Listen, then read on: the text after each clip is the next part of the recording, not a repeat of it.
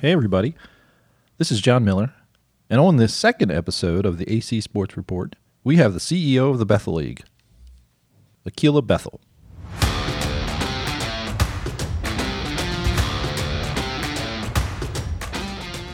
This is the AC Sports Report. I'm your host, John Miller. If you're new, I'd like to welcome you and tell you a little bit about me and the show. I'm a parent, photographer, and podcaster. The show will be full of information about prep sports in the DMV. Join me as I meet the folks that keep our kids playing. I played in Luxembourg twice. I've played in Czech Republic, Puerto Rico, and Australia twice. And then I went with a special group of American players to help the Japanese national team get ready for the Olympics. Wow, that's mm-hmm. impressive. So hold on. So you've played in an international setting where English maybe wasn't the main language? Wasn't really a language at all. It was uh, in, Jap- in Japan, we had a translator. Um, in Luxembourg, there wasn't a lot of people that spoke English. Czech, the same thing. So it was definitely a language barrier as far as, you know, what I could do. Like in Czech, our head coach couldn't speak English. Our assistant coach spoke English. So it was just kind of like, okay, I'll just play. So how did you communicate with your teammates? My older teammates could speak English. It was more so the younger girls because English is actually the last language that they learn going through school. Oh. So whatever their first language is, then they'll learn like French or German, and then English will be the last one that they learn. Oh. All right, so we, we, we talked about your pro career. That's cool, but I want to take this back a little bit. I want I want some of the origin story of uh, Akila Bethel, the superhero basketball player. so so who who got you started in basketball? Uh, my mom and my brothers, I think, just being around them. My brothers played football and basketball, so I was really always around sports. Um, it just became a habit. I took my ball everywhere, and then when I was six, I was finally able to play on a team uh, in Gardenville with Coach Tully and Coach Charles. Uh, they was my first team before we went to the Lady Lions down the Back River in Essex. But I stayed with them the majority of my AU um, or basketball career. At age six, they didn't even really play me a lot. So, you know, my competitive personality and my like, what? I just always had a ball in my hand. I was going to make them play me, you know, because I'm six playing with eight, nine, and 10 year olds. And coming to find out yesterday, they told me that I didn't play because I was six, and I thought I didn't play because I sucked. But I did suck. But it's okay. I worked. I worked at it. Okay, so AAU ball had a lot of fun there. Then you moved on to high school. Um, Yes. Did you pick that school? Did that school pick you? The school picked me. My mom made me go to that school. Uh, I was trying to go to a school in Baltimore. Um, the coach came to my mom during the AAU game and was like, you know, this will be the best fit for her, and it'll help my my college career. It'll help me get ready for college academics. Cause you know me, I was like, what? Was Bethesda, DC, what? No, you know, I was raw coming out of Baltimore. I was Baltimore down. Like you couldn't tell me nothing. Um, but it definitely helped. It helped refine me and help me, you know, be equipped for certain situations, different situations that I might not have been equipped for otherwise. So, you know, I'm happy with it. But I definitely at the time did not want to go. I was taking the MARC train in the metro, an hour and a half to school. So this is Kensing, uh, in Yes. Kensington, the Academy of Holy Cross, and you still lived in Baltimore and went to school all the way down there. Yeah, Woo. yeah, yeah. You were a busy lady. Man, that's why I was never in Baltimore. So you're you're you're not short um, at, at all from uh, professional standards. A woman player, you're about six foot tall. yeah. Is that would you consider that tall or short in professional women's basketball? Definitely tall. I'm a, and especially being a guard, I'm a big guard. So six foot, you know, at the wing position, that's pretty big. So did you get that height in high school, or when did you remember turning six foot? Six foot, I'd say probably like the end of college. I mean, beginning of college. Okay, I was about five nine, five ten in high school. I kept growing. nice. So, yeah. So great college. So you leave the uh, Holy Cross and head to West Virginia. Yes. Spent a couple years there. How'd that go? How'd that go? It was it was good. Um, sophomore year, I tore my ACL in December, halfway through the season. Uh, you know, I just think that me and the coaches didn't have a really good understanding at the time, so I just felt like it was my time to depart. and went to LSU. LSU, yeah. How was that? That was different. Was that, a big, was that a bigger school? Yes, it definitely was a bigger school. I know a lot of people look like, you know, people don't normally transfer and go to a bigger school. Um, we actually played LSU my sophomore year before I tore my ACL. We played them Thanksgiving. I tore my ACL in December. We played them in Thanksgiving, and that was one of my best games, honestly, playing against them. So luckily, I sent my, you know, my transcripts, sent my videos, like, hey guys, this is where I want to come because I like the way they played, and I like the freedom, the type of freedom that I seen that they had. So I was like, I think this better fits me and my personality.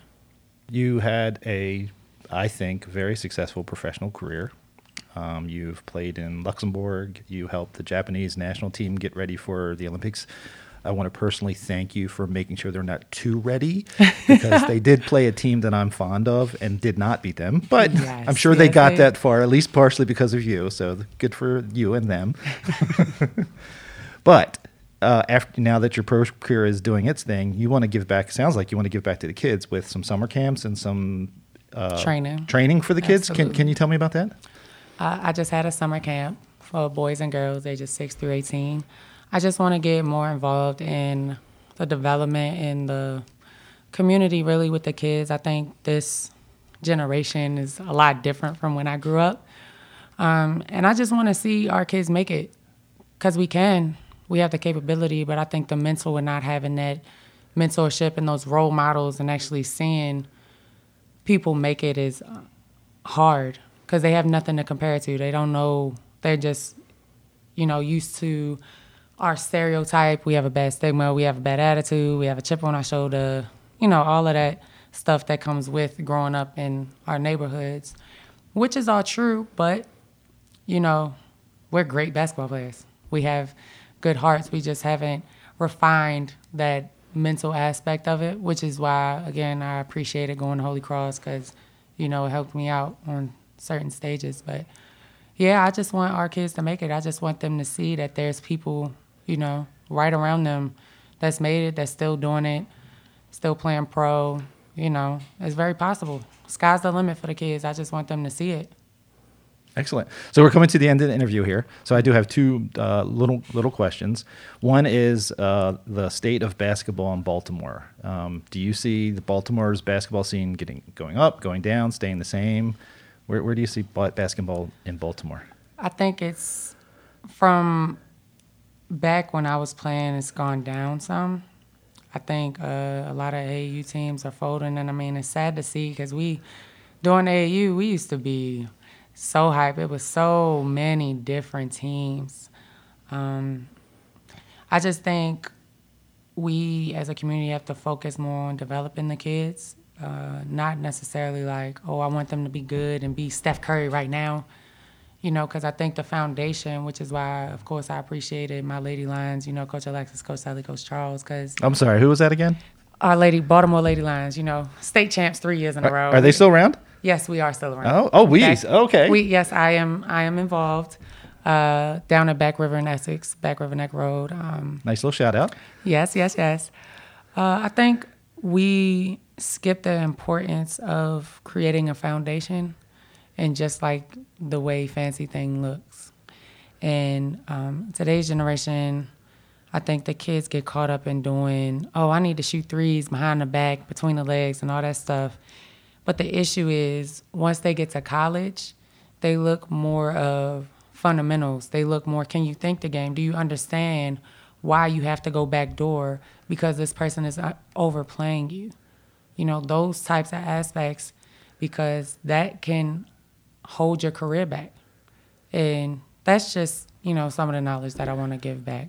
Which is great. That is exactly leads me to the very last part of this interview. If you had some advice for either a kid or a mm-hmm. parent of a kid who is in the, you know, thinking about going to high school, kind of thinking about going into AU, raising their game, what would be the, the advice you give them?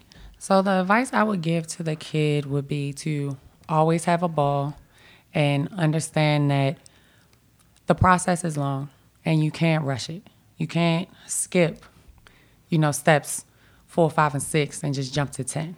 Because once you get to college, like I said, or even high school, and they ask you to do those steps. Now you don't know how to do those basic steps, but you know how to throw a behind the back pass, but you don't know how to jump stop and pivot and triple threat.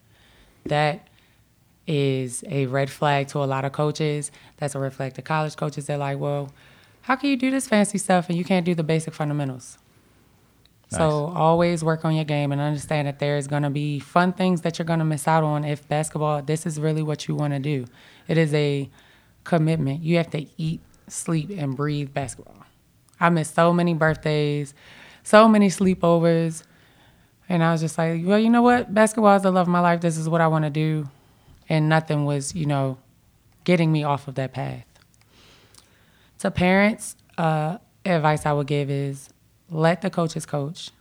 Let, you know, your kid be the kid in that environment. Don't jump in. Don't try to save them. Let them get better.